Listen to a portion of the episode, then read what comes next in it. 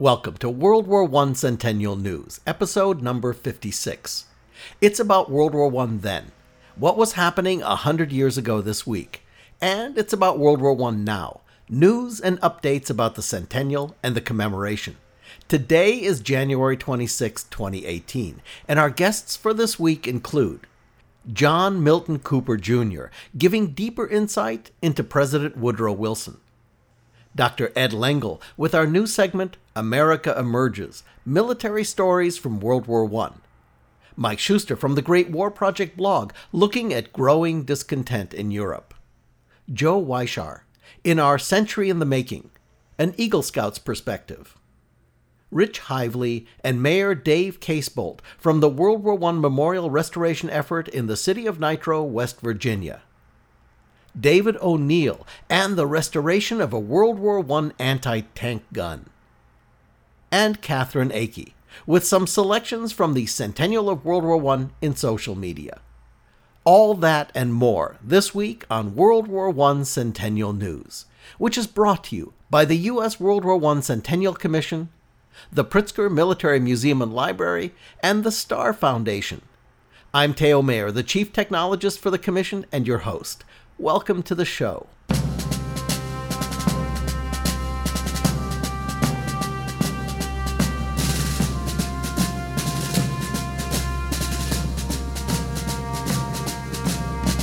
Woodrow Wilson, an academic and learned man, president of Princeton University from 1902 to 1910 a progressive Democrat seeking and winning the governorship of New Jersey, then running for and being elected to his first term as president of the United States in 1912, two years before the war broke out in Europe.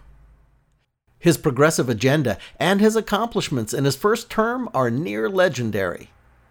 His personal life is equally dynamic, losing his first wife to illness in 1914 and barely more than a year later remarrying while still in office. By his second term campaign in 1916, the war in Europe was in full swing. The Germans had sunk the Lusitania, and Wilson ran for office on a platform of America First and He Kept Us Out of War. Within months of being sworn in to a second term, he leads the nation to war and into an unprecedented transformation politically, legally, economically, socially, and internationally. Wilson takes broad powers and wields sledgehammer transformations, nationalizes industries, quashes freedoms, and when Congress does not do his bidding, uses executive orders to move the nation into the war effort. Earlier this month, a hundred years ago, Wilson presents an agenda for a new international world order, his 14 points, instantly thrusting America into a new role as a world leader.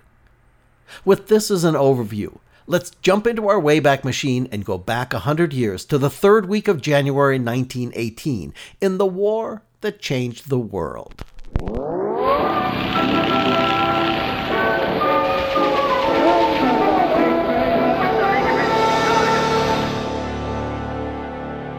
It's mid January 1918. With the Wilson administration taking vast power into the executive branch, some in Congress seek to rein in his power. One such incident takes place this week.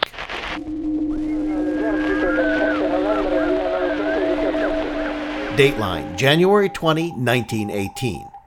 A headline in the New York Times reads War Cabinet Bill ready for Senate to give control to Council of Three Backing Chamberlain's stand, Senate Military Committee demands reorganization of war work. So, this is what was happening. Oregon's Democratic Senator George Earl Chamberlain, who serves on the Senate Military Affairs Committee, makes a speech in New York and states The military establishment of America has fallen down because of inefficiencies in every bureau and department of the government of the United States and he introduces a bill into the Senate that would retake the war powers of the executive and the cabinet and put them back into the legislative branch, specifically the Senate. The White House and Wilson administration fires back. Dateline, January 22, 1918. From the headlines of the official bulletin, the government's War Gazette, published by George Creel at the order of the President. President Wilson answers criticism by Senator Chamberlain concerning departmental management of war, claims he was not consulted on proposed legislation. And the story includes when President Wilson's attention was called to a speech made by Senator Chamberlain at a luncheon in New York on Saturday, he immediately inquired of Senator Chamberlain whether he had been correctly reported, and upon ascertaining from the senator that he had been, the President felt it his duty to make the following statement. Senator Chamberlain's statement as to the present inaction and ineffectiveness of the government is an astonishing and absolutely unjustifiable distortion of the truth.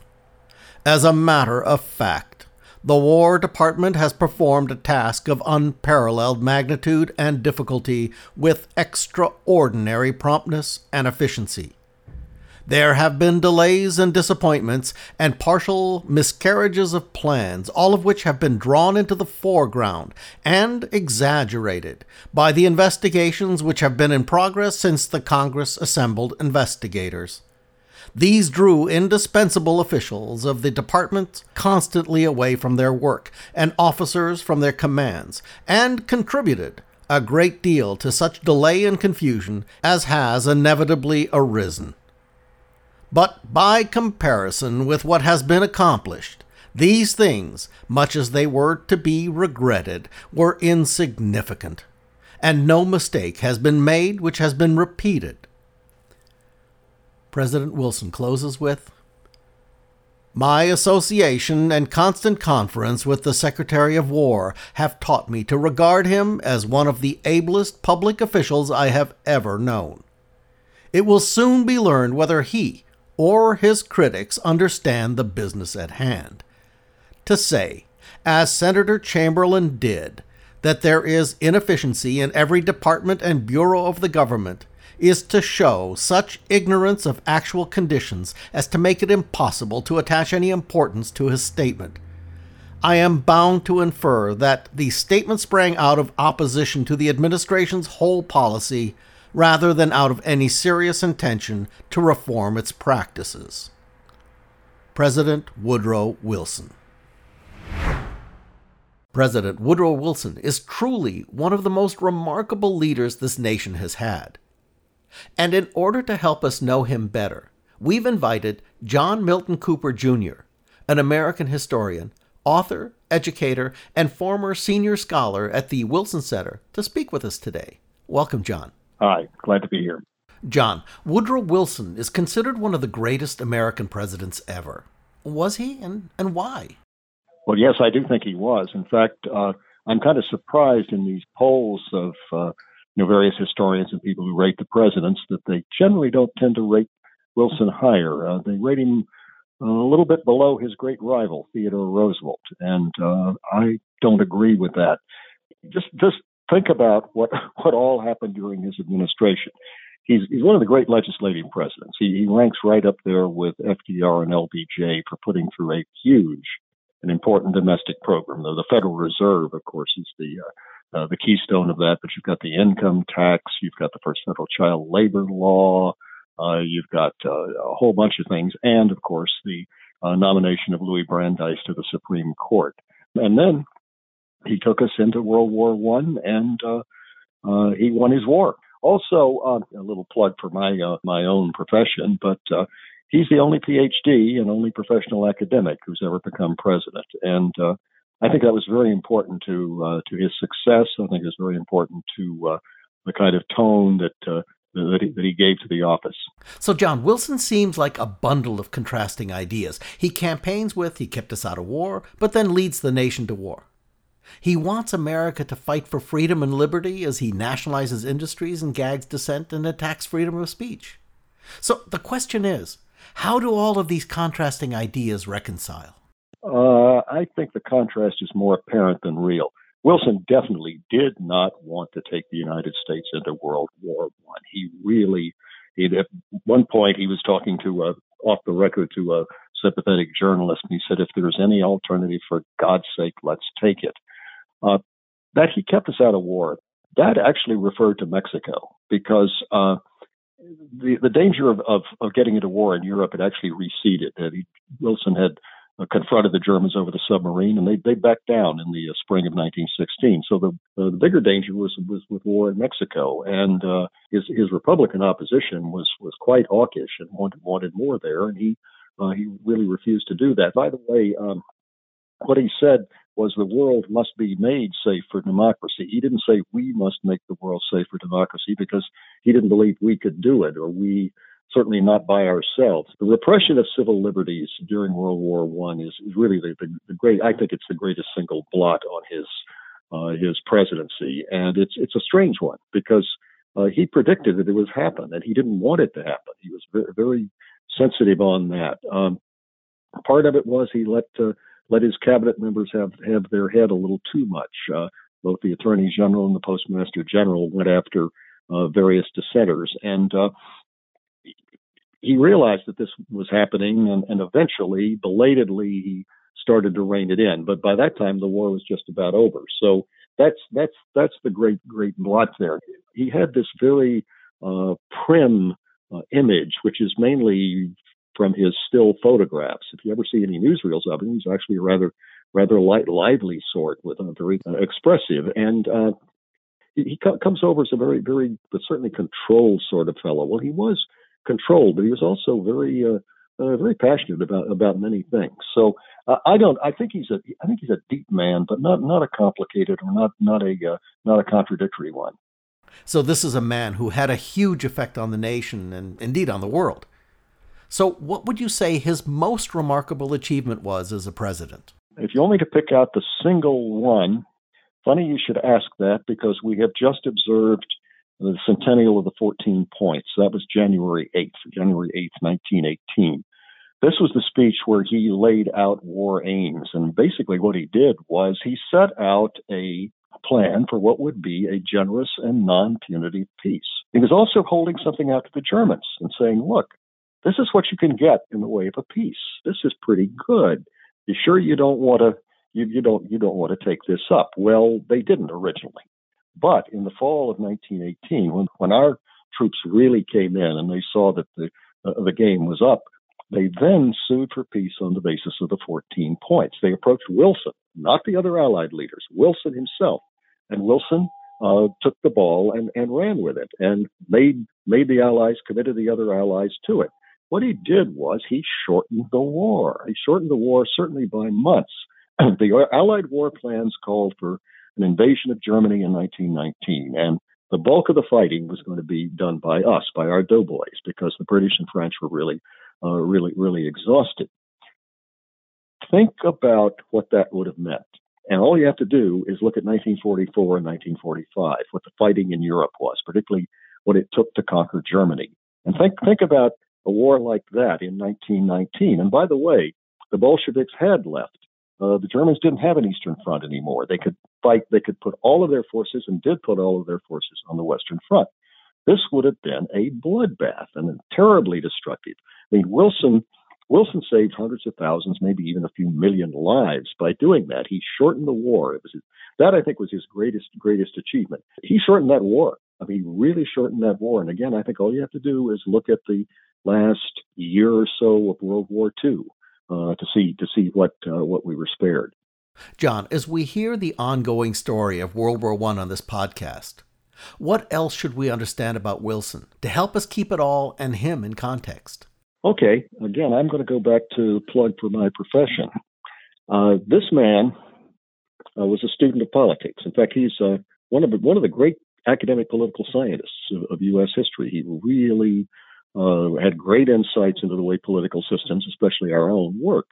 And what he did was he took what he had learned uh, and the insights and the approaches that he had uh, that he had developed as an academic, and he put them into practice. In other words, this was a guy, you know, who got a chance to practice what he'd been preaching, teaching, preaching uh, for for several decades. Uh, and it's, uh, I think, certainly in, in U.S. history, and I'm not sure I can find an example in any other history, an example uh, that really commends uh, the study of politics as a preparation for the practice of politics. I mean, this guy, this this is wonderful. And uh, today, no no political plugs here, but uh, t- today uh, we seem to devalue uh, the role of intellect and the role of ideas in politics, and I think that's I think it's a great mistake. And I think one of the reasons, one of the reasons, several reasons that we're in such a political pickle now is that we don't appreciate it. And uh, certainly Wilson is an example of this. Thank you, John. Okay. Thank you. John Milton Cooper Jr. is an American historian, author, and educator. Links to his biography of President Wilson and to the Wilson Center are in the podcast notes. This week in The War in the Sky, we want to introduce you to General Billy Mitchell, a pretty extraordinary man. As World War I broke out, Billy Mitchell recognized the importance of aviation, so in 1916, he learned to fly on his own nickel.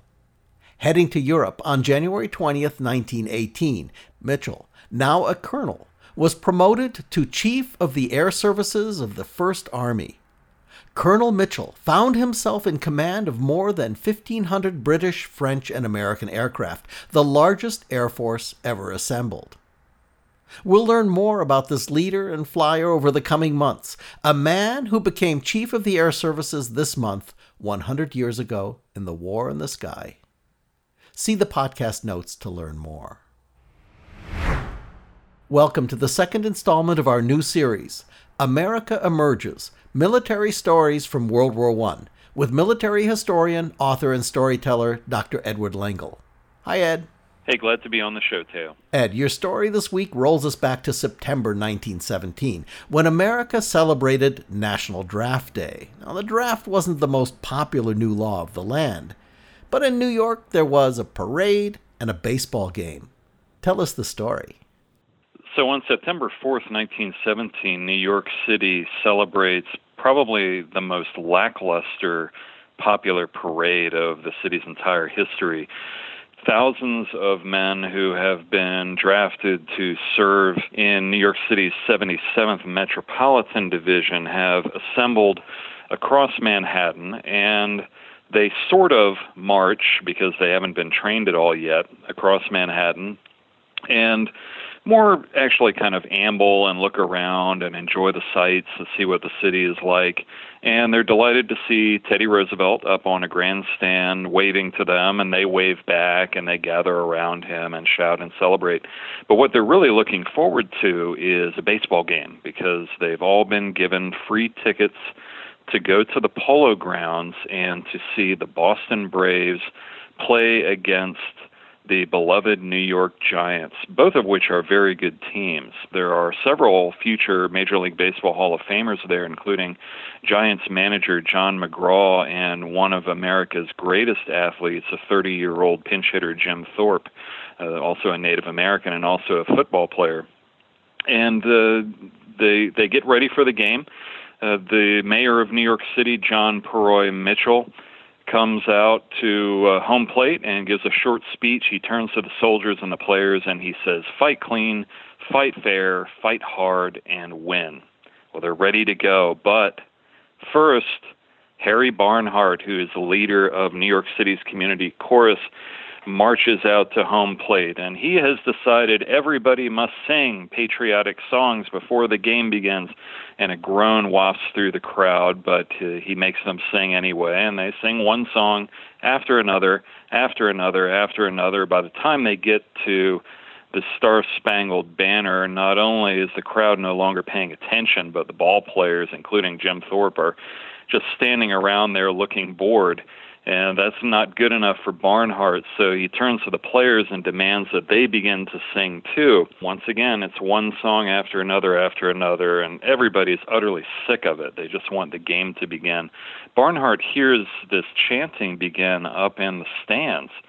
And he wonders what it is that he assumes is that just that they want more songs. But in fact, they're simply thirsty. They've been gobbling free ham sandwiches all day, but they haven't had anything to drink, and they're chanting, We want soda, we want soda.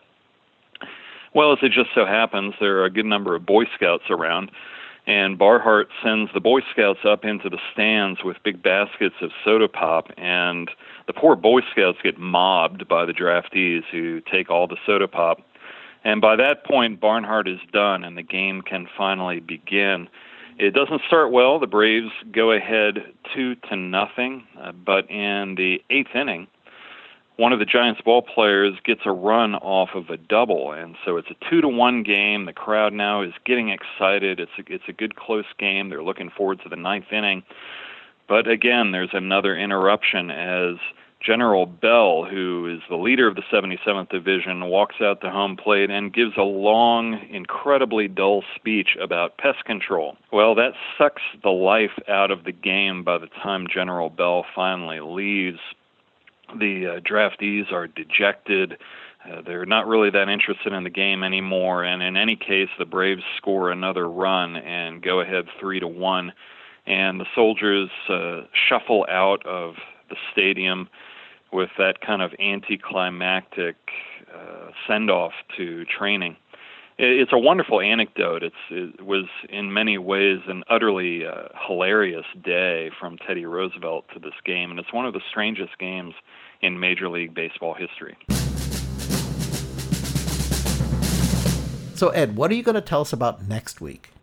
I'm going to tell you about another great spectacle in New York City. This one, exactly 100 years ago, took place at New York City's Hippodrome when also troops of the 77th Division, but these are men who would go on to become part of the Lost Battalion, go on stage at the Hippodrome in front of a crowd of thousands of civilians and demonstrate what they thought it would be like to fight on the Western Front, simulating trench warfare and all the rest. It was a great spectacle, and I look forward to telling that story.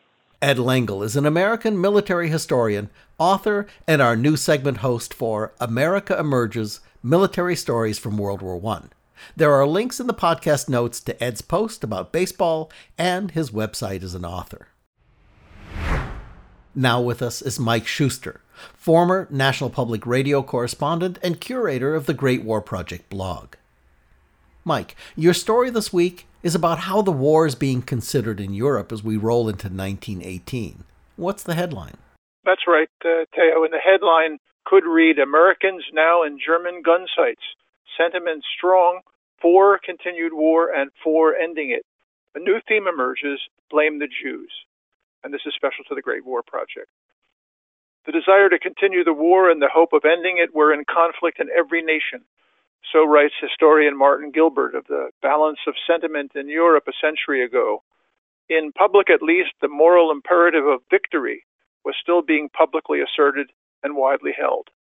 Britain has 2 million men under arms, and it is planning to bring another 420,000, despite shortages in troops and equipment everywhere reports Gilbert, hunger and privation at home were as much of an influence for war weariness as the killing. A secret British report, based on a careful reading of British intercepted correspondence, revealed a decided increase in letters in favor of an immediate peace. This weariness is not confined to Britain. In Berlin, at nearly the same moment in Germany a century ago, reports Gilbert, more than 400,000 went on strike demanding peace. Within 48 hours, these strikes had spread to six other cities. The government reacts swiftly and firmly, declaring martial law in Berlin and Hamburg and drafting many of the striking workers into the army. But the hunger that the British naval blockade had exacerbated could not be assuaged by martial law or compulsory service. Reports Gilbert civilians were being forced to eat dogs and cats. Bread was made from a mixture of potato peelings and sawdust. Wartime privations, writes historian Adam Hochschild, inflamed an angry nationalism in Germany, producing a foretaste of the hysteria that a quarter of a century later would reach a climax of unimaginable proportions. Ominously making the fraudulent claim that Jews were shirking military duty, right wing forces demanded and won a special census of Jews in the army. Anti Semitic books, pamphlets, and oratory proliferated. Gilbert observes by this time, a hundred years ago, the head of the Pan German League was calling for a ruthless struggle against Jews. Nevertheless, there is more tentative talk of negotiated peace. That sentiment emerges from Vienna in words from both the Austrian foreign minister and the new German chancellor. Meanwhile, significant developments on the American side. On January 18th, a century ago, writes historian Gilbert, a full American division, the first, entered the front line. It had been sent there to gain experience of holding the line and took no offensive action. As soon as the Germans discovered that Americans were opposite them, they tried to demoralize them, launching a raid on an American listening post, killing two soldiers, wounding two, and capturing one. Then they ambushed an American patrol in no man's land, killing four, wounding two, and capturing two. The inaction of the Americans causes much consternation on the American side, but they are still held back. At the same time, thanks to the Russian collapse, this leaves the Germans free to move more than three and a half million German troops, reports historian Norman Stone, with the horses to keep matters mobile. In other words, the German superiority could be concentrated with crushing effect at any single spot on the line. And that's the news this week from the Great War Project. Mike Shuster from the Great War Project blog. For videos on World War I, go see our friends at the Great War Channel on YouTube. This week's new episodes include Assassination Attempt on Lenin and Central Powers Occupation of Italy and British Pistols of World War I, and finally, Road Trips 2018. Next month, we've invited the host of the Great War Channel, Indy Neidell, to join us and talk about how hosting this YouTube channel for the past four years has affected him and his perspective on World War I. Meanwhile, follow the link in the podcast notes or search for The Great War on YouTube. It's time to fast forward into the present with World War I Centennial News Now.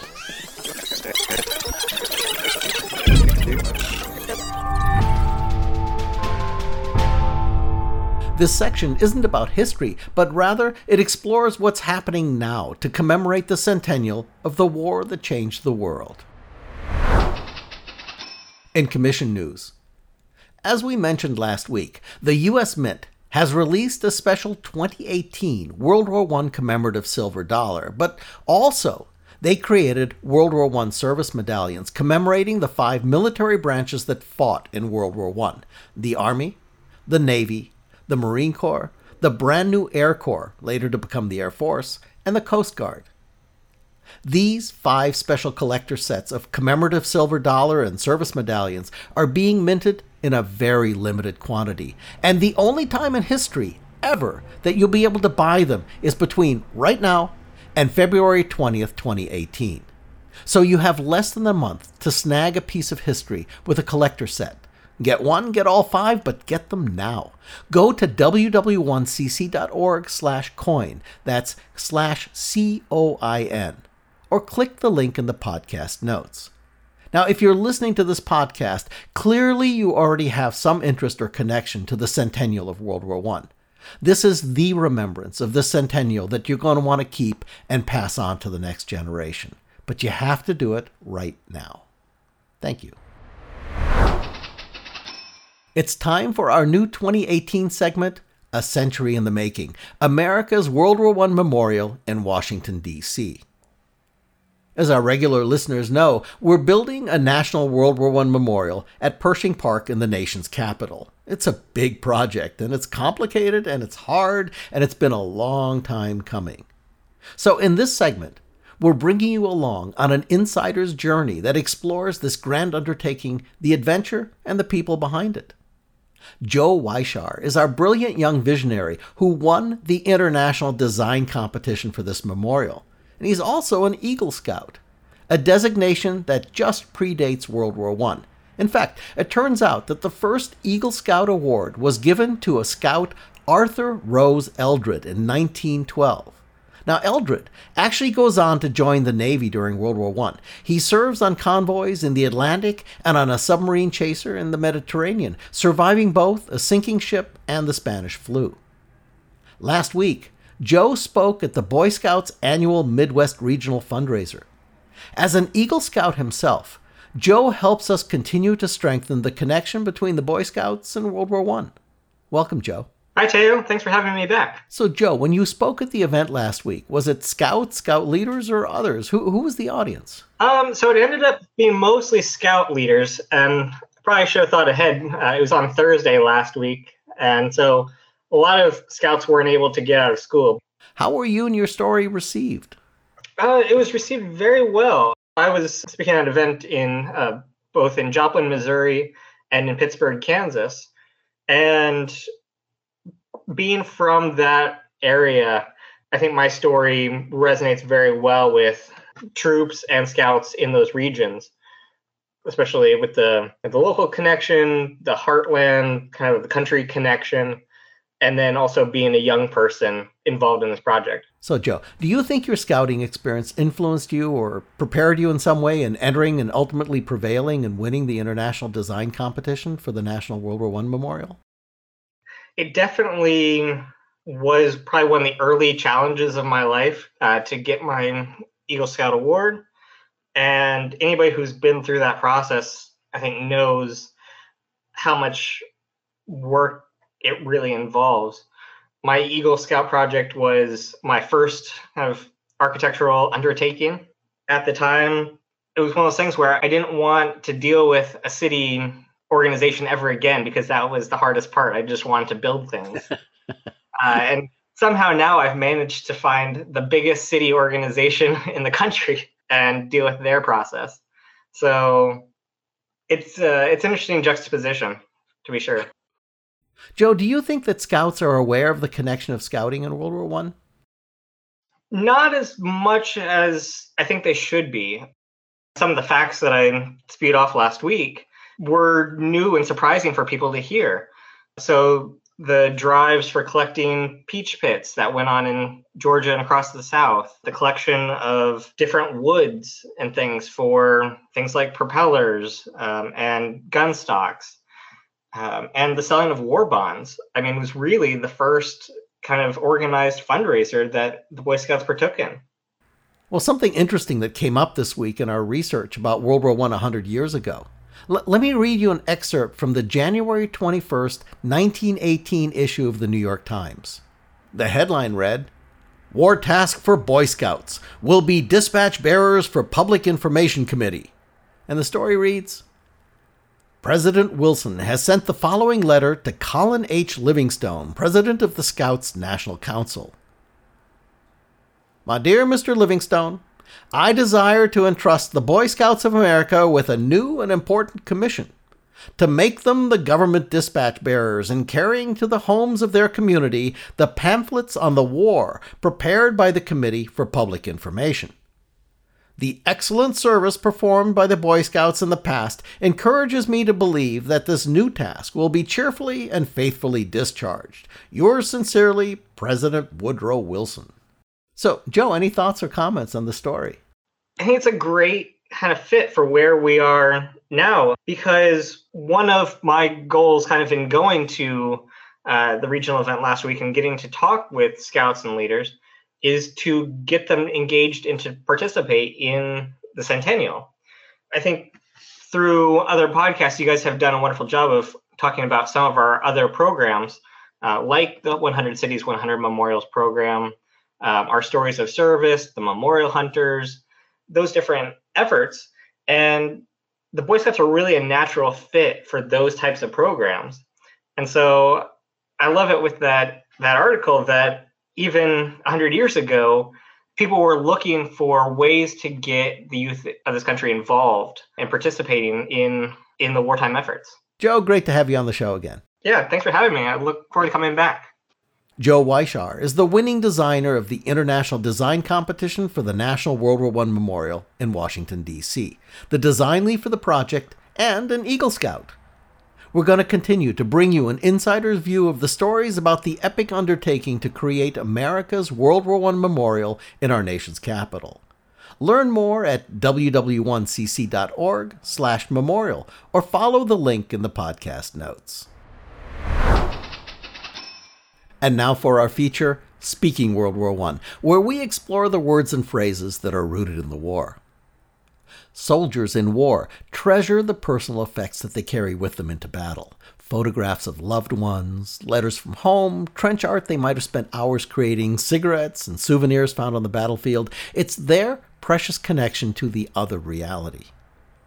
Now, in the heat of battle, it's easy to misplace or lose your trinkets, especially when a soldier's wounded and gets moved from the front by stretcher bearers or other men of the medical services.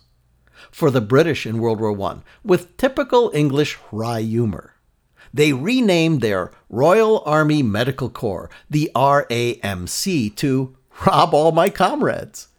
They gave a similar treatment to their mail services, the Royal Engineers Postal Services, the REPS. They got recast as postal pilferers, with REPS equaling rob every poor soldier. it's trench humor. Rob All My Comrades and Rob Every Poor Soldier recast acronyms from the trenches of World War I and this week's Speaking World War I phrases. See the podcast notes to learn more. For our spotlight in the media section, we have an exciting story this week. England's Imperial War Museum has teamed up with famed director Peter Jackson and asked him how he would tell the story of World War I. The director of the Lord of the Rings trilogy took on the challenge and announced a new project this week. Here's Peter Jackson speaking about telling the story of World War I in a new and innovative way. I'm really excited to talk to you about a new project I've been working on with 1418 Now and the Imperial War Museum. The Imperial War Museum approached me a couple of years ago um, and they asked me what could be done with their original First World War footage in a way, just to present it in a way that hadn't really been seen before. And I thought about all the digital technology that exists today um, and, and can we restore that footage and make it look new and make it look sharp and uh, you know in a way that goes way beyond what has ever been done before. So we did some tests and uh, the results were. I mean, they really surprised me. They, they were unbelievable. We can make this grainy, flickery, kind of, you know, sped up footage look like it was shot in the last week or two. It looks like it was shot with high definition cameras. It's so sharp and clear now. And so we are making a film, and, and, we're making a film not the usual film that you would expect on the First World War. We're making a a, um, a, a film that that shows this incredible footage in which the faces of the of, of, of the men just jump out at you. It's the faces, it's the people that come to life in this film. It's the human beings that were actually there, that were thrust into this extraordinary situation that defined their lives in many cases. And we also, in accompanying these these restored images, we have gone through about 600 hours of um, audio interviews with with our veterans, you know, in the 1960s, 70s, 80s.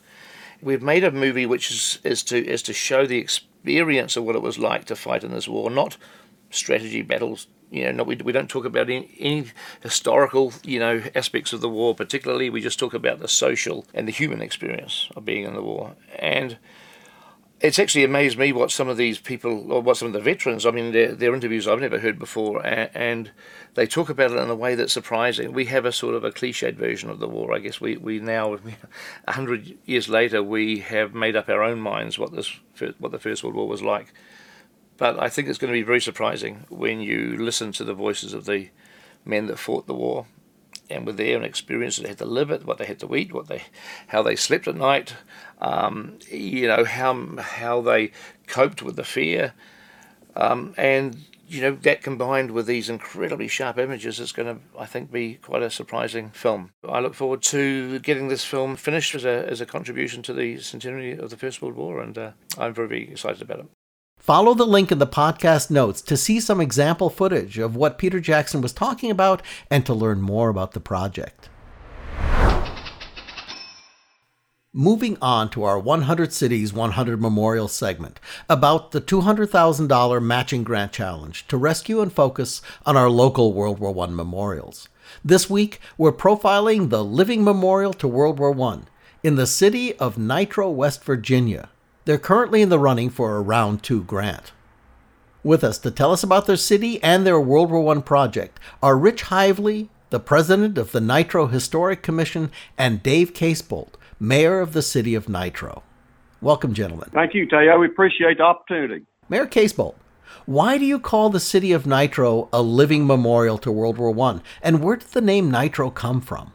Well, let me tell you. Uh, in, in 1917, shortly after the war began, the, the uh, Senate passed the Deficiency Appropriations Act. That was on October the 6th of 1917. This act allowed for the building of three large gunpowder plants capable of producing about 500,000 pounds a day. So they immediately sent engineers out looking for an area to build these plants, and the the first location they selected was an area just a little bit west of Charleston, West Virginia. They passed this act on October the 6th, and a little bit over two months later, they're breaking ground to build a gunpowder uh, producing complex. And it went, went from farmland to a sprawling complex that employed over 100,000 people. So it literally became a boom town.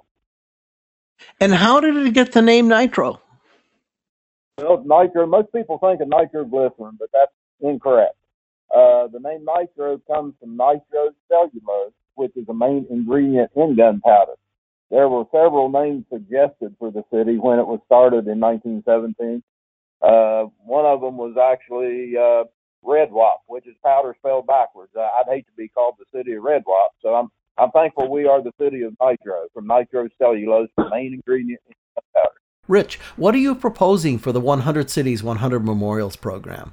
Well, Nitro has had a museum since 1982.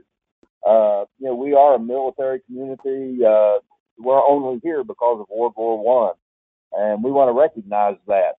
Uh, we've had a museum of some sort, uh, you know, since 1982. It's small. Uh, it got smaller, then it got bigger, back and forth. We're now blessed with a 4,000 foot facility.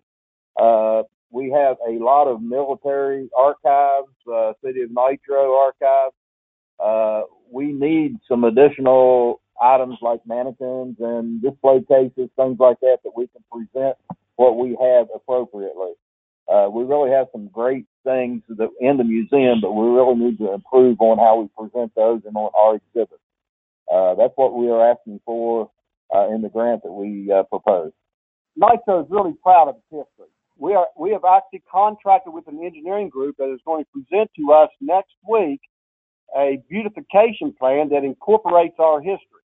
Uh, when you think of Tombstone, Arizona, you think of a western town. We want people when they think of Nitro, West Virginia, they we want them thinking of a World War One town. Everything we are doing in town uh, encompasses our history. Every every every event we have, we bring our history into it. We are creating a sense of place for our children that live here, a strong identity, uh, making them uh, as part of our community. So when they leave this community, they will always talk about Nitro. So uh, we are we are very proud of that history. Well, it sounds like a fascinating place. And if I come to the city of Nitro, what will my experience be? Well, that's what we are in the process of creating now. We are, like I said, we have built uh, our living memorial park. All of our advertising, all of our marketing for our city includes our history. So we are starting to create that identity. In the future, we are going to create that when that when you're driving by Nitro, you're going to know it's a World War One community. We're already doing that now. We're doing a good job of that now. But you're going to be able to live it when you come into town. There will be World War One memorabilia things that people can see. We already have put up street signs. All of our street signs down First Avenue have a World War One soldier on it, a doughboy soldier in the sign. Uh, so everything we're doing in this town is to remind people of our history. Gentlemen, thank you so much for being with us today. Well, thank you. We appreciate the opportunity. Rich Hively is president of the Nitro Historic Commission, and Dave Casebolt is the mayor of the city of Nitro, West Virginia. Learn more about the 100 Cities 100 Memorials project by following the link in the podcast notes. This week, we're launching another new segment for 2018 World War I War Tech. We frequently come across technology from the war that's utterly fascinating. And we'd like to share some of these technological curiosities with you. Not just weapons, but also medical, communications, and other tech that sprang up at the time. But today, it's all about a bigger than an elephant gun, shoulder fired German behemoth designed to shoot tanks. With us is David L. O'Neill, creator of the World War I Preservation Collection, who recently finished restoring this 1918 Tankgewehr or tank gun. David, welcome. Greetings, Theo. How you doing? I'm doing well, thanks. So, to start, before we get on to this mean Mauser, how did you get into restoring World War One era machinery? I've been collecting World War One artifacts for about the past 40 years. I created the World War One preservation collection to share the collections online. I occasionally run into very poor condition artifacts, and my background is in design, uh, engineering design, experimental equipment for aircraft in flight test. So I have an expanded knowledge of materials, paints, metallurgy, uh, wood repair, and skills of that nature. So it naturally falls into line for restoration work. And then, of course, with my background in, in collecting and history, uh, it all just kind of falls in line. David, tell us about this 1918 Mauser. How did you come across the one that you're restoring, and what makes this a unique and special tech of the era? Well, I came across this particular gun. It was in a house fire and it was badly burned. All that was left of this gun, serial number 5043, was just the metal components. I'd say probably 80% of the metal components were still there, but that's all there was. The 1918 Mauser is a important gun in World War I history just because it's the world's first anti-tank gun. It came about because of the British attack on Cambrai, November of 1917. It was the British first assault using multi tanks. And it surprised the Germans so badly that they had to come up with a way to fight off the tank. What they did was they built the Mauser tank Gewehr around an existing anti tank round called the Tough round. It's TUF and it stands for Tankunflieger, which is tank and aircraft. The Germans were in development of a combination anti tank, anti aircraft gun they had developed the round for it, but that particular machine gun wasn't going to come out until very late in the war. And so they needed a stopgap measure. So they created the tank Gewehr, tank gun, as you said earlier, and that was rushed and put into production to take on the, the British and French tanks. Well, I understand they ultimately made 15,000 of them. It was only made in 1918. So yes, it's a lot of guns for the short period of time, but ultimately in numbers as compared to the rest of the weapons that were made during the war, it's it's just a, a blip.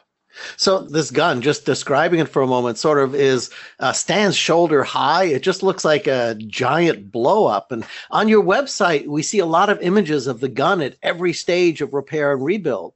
Can you tell us a little bit about the process? And uh, did you use any high tech to restore the World War One tech? Yeah, yeah, we did. Some of the metal pieces that were missing, like the front sight, and there was a recoil lug inside. We used 3D modeling. Basically, had to get original components, measure those, and then recreate them in the CAD world, computer aided drafting. So we made 3D models of those, and then once we had those drawings were created of those parts and then they were sent out to machine shops so they could be manufactured. Once i, I got those parts back they, we were able to replace those back into the gun. The gun stock all the wooden components were burned away. We didn't have those anymore. And a fellow collector hayes Ottopollock out of missoula montana he graciously allowed us to copy his original tank Gewehr stock and we sent it off to a replicator, and they actually replicated a brand new stock out of the original material, which was ash. And then we uh, fitted the gun components back into the new stock and started our recreation from there. So, what happens to the Mauser now? It stays in the World War I preservation collection because it's such a rare piece. Now, 100 years later, I would venture to say that there's probably less than 500 of these that still exist in the world today. So it's going to stay in the World War I preservation collection, but I would be open to putting the gun on loan to museums so they could show it, and it could be regional if, if it, anybody wanted to contact me and, and take it out on loan. Okay, last question. What's your next project? I just finished this project, so I don't have anything lined up yet. However, uh, there's a lot of uh, artillery monuments that are out there that a lot of these artillery pieces have been sitting outside for the past hundred years after World War One, and a lot of them are in, are in great need of restoration. They're covered with a quarter inch of paint. They just don't look like they used to back in World War One. I wouldn't mind taking on some of those if I can find particular monument pieces that I could do. And then I would always be interested in restoring a World War One motorcycle, like a Harley or an Indian motorcycle, into like a dispatch rider from World War One. Yeah, that'd be really cool to do. that, that, sounds great. That does sound great. Oh well, uh, I thank you for coming on and telling us about this giant beast of a gun. And uh, good luck with your projects. Thanks for having me, Theo. David L. O'Neill is the creator of the World War I Preservation Collection. Learn more about the collection and view images of the Tankgewehr restoration by following the link in the podcast notes. And that brings us to the buzz, the centennial of World War I this week in social media with Catherine Akey. Catherine, what did you pick for us this week? Hey, Theo. Both of our stories this week take us down into the trenches. First, we'll head over to Atlas Obscura to an article we shared this week about a rare example of a well preserved World War I trench. The trench is part of the British lines in Sanctuary Wood, also known as Hill 62. The Belgian farmer who once owned the land and returned to it after the war chose to leave the trenches as he found them. Sanctuary Wood now operates as a memorial and museum, and when you visit, you can climb down into the ruins of the original trenches. And the museum includes many items the farmer found and collected over the years on his property rifles, German steel helmets riddled with bullets, and a collection of period stereoscope photographs of the battlefield. You can see images of the trenches, dugouts, and shell holes at Sanctuary Wood by visiting the link in the podcast notes. Lastly, for the week, we'll head to Kent, Ohio, where school children recently got a very hands on lesson about World War I. Armed with homemade cardboard pistols, rifles, and machine guns, and a few snowballs here and there, ninth grade students of Theodore Roosevelt High School waged a mock battle complete with generals barking orders and medics running over to attend to the wounded, dragging them away from the battle on sleds over the snow. This exercise was a first for the school, involving 50 advanced world history students divided into French and German forces. Each student received a card with their role and task to execute during the simulation and after.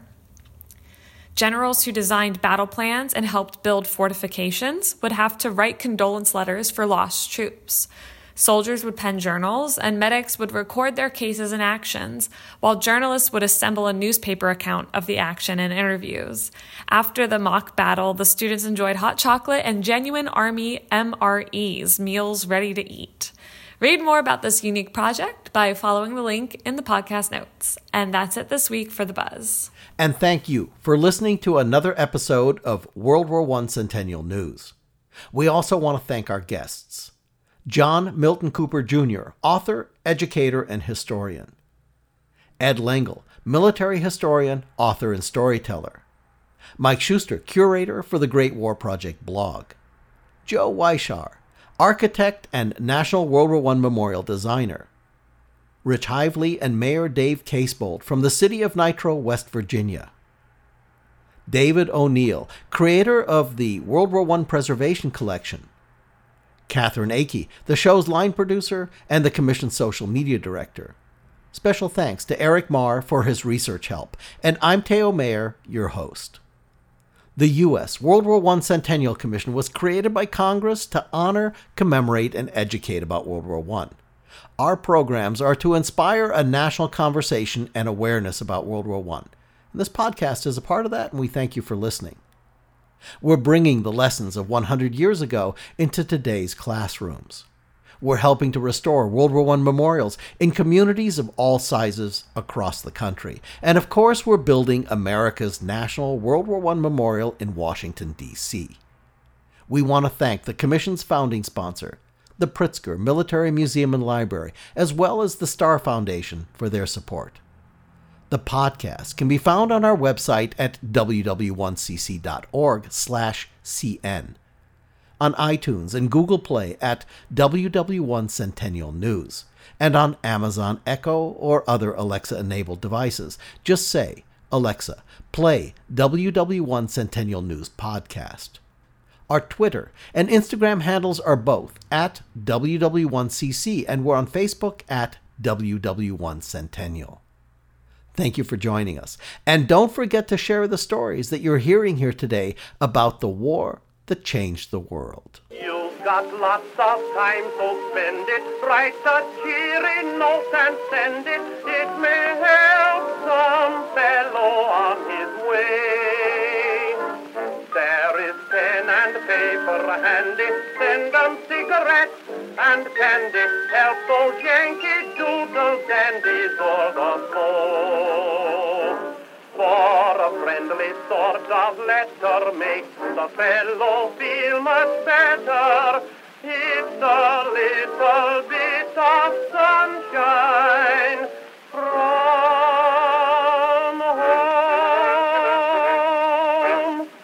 REPS Royal Engineers Postal Services, or Really Exceptional Podcast Stories. I love acronyms. So long.